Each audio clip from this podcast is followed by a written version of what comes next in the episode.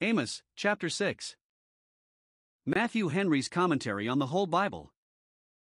An exposition with practical observations of the book of the prophet Amos. Chapter 6. In this chapter we have 1. A sinful people studying to put a slight upon God's threatenings, and to make them appear trivial, confiding in their privileges and preeminences above other nations, verses 2 and 3, and their power, verse 13, and wholly addicted to their pleasures, verses 4 to 6. 2. A serious prophet studying to put a weight upon God's threatenings, and to make them appear terrible, by setting forth the severity of those judgments that were coming upon these sensualists, verse 7, God's abhorring them, and abandoning them, and theirs to death, verses 8 to 11, and bringing utter desolation upon them, since they would not be wrought upon by the methods he had taken for their conviction, verses 12 to 14. Amos 6 verses 1 to 7. The first words of the chapter are the contents of these verses, but they sound very strangely, and contrary to the sentiments of a vain world Woe to those that are at ease! We are ready to say, Happy are those that are at ease, that neither feel any trouble nor fear any, that lie soft and warm, and lay nothing to heart, and wise we think are those that do so, that bathe themselves in the delights of sense and care not how the world goes. Those are looked upon as doing well for themselves that do well for their bodies, and make much of them, but against them this woe is denounced, and we are here told what their ease is, and what the woe is. 1. Here is a description of their pride, security, and sensuality, for which God would reckon with them. 1. They were vainly conceited of their own dignities, and thought those would secure them from the judgments threatened and be their defense against the wrath both of God and man.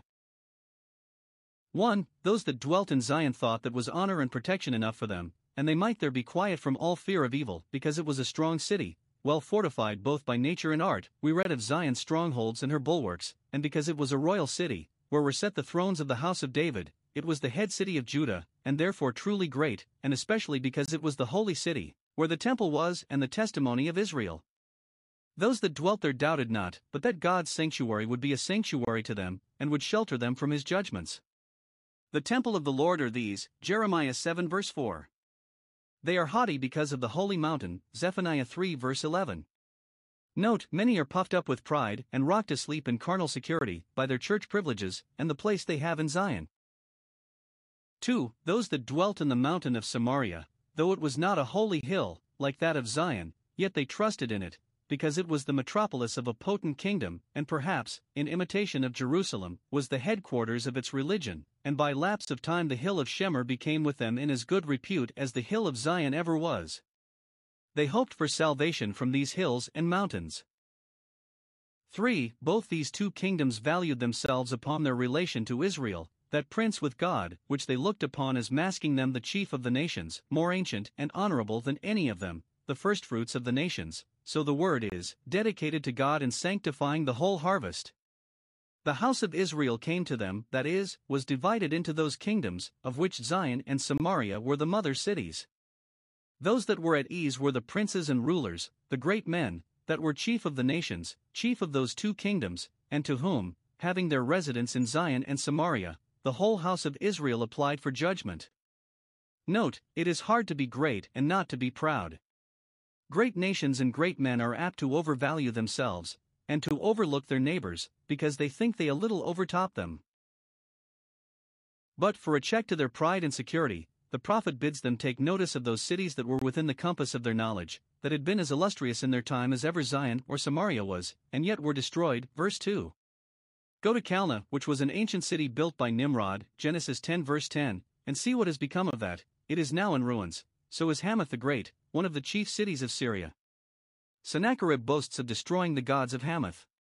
Gath was likewise made desolate by Hazael, and not long ago, 2 Kings 12 verse 17. Now were they better than these kingdoms of Judah and Israel? Yes, they were, and their border greater than your border, so that they had more reason than you to be confident of their own safety. Yet you see what has become of them, and dare you be secure. Art thou better than Populus? No? Nahum 3 verse 8. Note, the examples of others' ruin forbid us to be secure. 2. They persisted in their wicked courses upon a presumption that they should never be called to an account for them. Verse 3 You put far away the evil day, the day of reckoning, as a thing that shall never come, or you look upon it as at such a distance that it makes no impression at all upon you. You put it far away, and think you can still put it yet further, and adjourn it de die in diem from day to day, And therefore you cause the seat of violence to draw near, you venture upon all acts of injustice and oppression, and have fellowship with the throne of iniquity, which frames mischief by a law. Psalm 94, verse 20. You cause that to come near, as if that would be your protection from these judgments which really ripens you for them. Note, therefore, men take sin to be near them, because they take judgment to be far off from them, but those deceive themselves who thus mock God. 3. They indulge themselves in all manner of sensual pleasures and delights, verses 4 to 6. These Israelites were perfect epicures and slaves to their appetites. Their dignities, in consideration of which they ought to have been examples of self denial and mortification, they thought, would justify them in their sensuality. The gains of their oppression and violence, they thought, would bear the charge of it, and they put the evil day at a distance, that they might give them no disturbance in it. That which they are here charged with is not in itself sinful, these things might be soberly and moderately used, but they place their happiness in the gratification of their carnal appetites, and though they were men in office, that had business to mind, they gave themselves up to their pleasures, spent their time in them, and threw away their thoughts and cares and estates upon them. They were in these enjoyments as in their element. Their hearts were upon them, they exceeded all bounds in them, and this at a time when God in His providence was calling them to weeping and mourning. Isaiah 22 verses 12 and 13. When they were under guilt and wrath, and the judgments of God were ready to break in upon them, they called for wine and strong drink, presuming that tomorrow shall be as this day, and much more abundant. Isaiah 56 verse 12, thus walking contrary to God and setting his justice at defiance. 1. They were extravagant in their furniture. Nothing would serve them but beds of ivory to sleep upon, or to sit on at their meat, when sackcloth and ashes would have become them better. 2. They were lazy and humored themselves in the love of ease. They did not only lie down, but stretched themselves upon their couches, when they should have stirred up themselves to their business.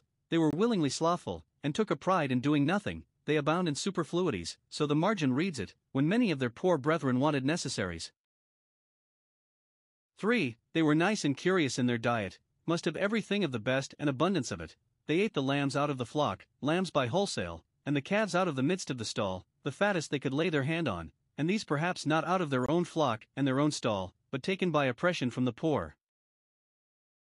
For they were merry and jovial, and diverted themselves at their feasts with music and singing. They chant to the sound of the viol, sing and play in concert, and they invent new fashion instruments of music, striving herein, more than in anything else, to excel their ancestors. They set their wits on work to contrive how to please their fancy. Some men never show their ingenuity, but in their luxury, on that they bestow all their faculty of invention and contrivance. They invent instruments of music like David, entertain themselves with that which formerly used to be the entertainment of kings only. Or it intimates their profaneness in their mirth, they mimic the temple music, and made a jest of that, because, it may be, it was old fashioned, and they took a pride in bantering it as the Babylonians did when they urged the captives to sing to them the songs of Zion. Such was Belshazzar's profaneness when he drank wine in temple bowls, and such is theirs that sing vain and loose songs and psalm tunes, on purpose to ridicule a divine institution. 5. They drank to excess, and never thought they could pour down enough. They drank wink in bowls, not in glasses, or cups, as Jeremiah 35 verse 5. They hate to be stinted, and must have large draughts, and therefore make use of vessels that they can steal a draught out of. 6. They affected the strongest perfumes, they anoint themselves with the chief ointments, to please the smell, and to make them more in love with their own bodies, and to guard against those presages of putrefaction which they carry about with them while they live. No ordinary ointments would serve their turn, they must have the chief, such as were far fetched and dear bought, when cheaper would have served as well. For they had no concern at all for the interests of the Church of God and of the nation, that were sinking and going to decay, they are not grieved for the affliction of Joseph, the Church of God, including both the kingdoms of Judah and Israel, which are called Joseph, Psalm 80 verse 1, was in distress, invaded, insulted, and broken in upon. As to their own kingdom, which they were entrusted with the government of, the affairs of which they were directors of, the peace of which they were the conservators of, great breaches were made upon it, upon its peace and welfare, and they were so besotted that they were not aware of them, so indulgent of their pleasures that they never laid them to heart, and had such an aversion to the thing called business that they were in no care or concern to get them repaired. It is all one to them whether the nation sink or swim, so that they can but lie at ease and live in pleasure. Particular persons that belonged to Joseph were in affliction, and they took no cognizance of their case of the wrongs and hardships they sustained and the troubles they were in, nor took any care to relieve them and right them, contrary to the temper of holy Job, who, when he was in prosperity, wept with him that was in misery, and his soul was grieved for the poor. Job 30 verse 25. Some think that, in calling the afflicted church Joseph, there is an allusion to the story of Pharaoh's butler who, when he preferred to give the cup again into his master's hand, remembered not Joseph, but forgot him. Genesis 40 verses 21 and 23. Thus they drank wine in bowls, but were not grieved for the affliction of Joseph. Note, those are commonly careless of the troubles of others, who are set upon their own pleasures, and it is a great offense to God when his church is in affliction, and we are not grieved for it, nor lay it to heart. 2. Here is the doom passed upon them, Verse 7 Therefore now shall they go captive with the first that go captive, and shall fall into all the miseries that attend captives, and the banquet of those that stretch themselves upon their couches shall be removed. Their plenty shall be taken from them, and they from it, because they made it the food and fuel of their lusts. 1. Those who lived in luxury shall lose even their liberty, and by being brought into servitude shall be justly punished for the abuse of their dignity and dominion. 2. Those who trusted in the delights and pleasures of their own land shall be carried away into a strange land, and so made ashamed of their pride and confidence, they shall go captive. 3. Those who place their happiness in the pleasures of sense, and set their hearts upon them, shall be deprived of those pleasures, their banquet shall be removed, and they shall know what it is to fare hard. 4. Those who stretch themselves shall be made to contract themselves, and to come into a less compass.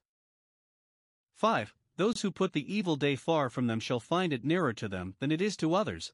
Those shall go captive with the first who flattered themselves with hopes that if trouble did come they should be the last who should be seized by it. Those are ripening apace for trouble themselves who lay not to heart the trouble of others and of the church of God. Those who give themselves to mirth, when God calls them to mourning, will find it a sin that shall not go unpunished. Isaiah 22 verse 14. Amos 6 verses 8 to 14. In the former part of the chapter, we had these secure Israelites loading themselves with pleasures, as if they could never be made merry enough. Here we have God loading them with punishments, as if they could never be made miserable enough.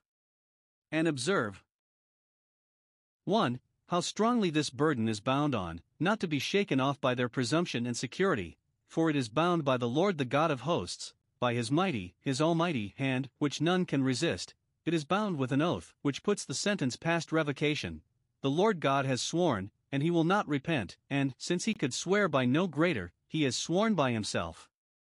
How dreadful, how miserable, is the case of those whose ruin, whose eternal ruin, God himself has sworn, who can execute his purpose and cannot alter it. 2. How heavily this burden lies. Let us see the particulars. 1. God will abhor and abandon them, and that implies misery enough, all misery.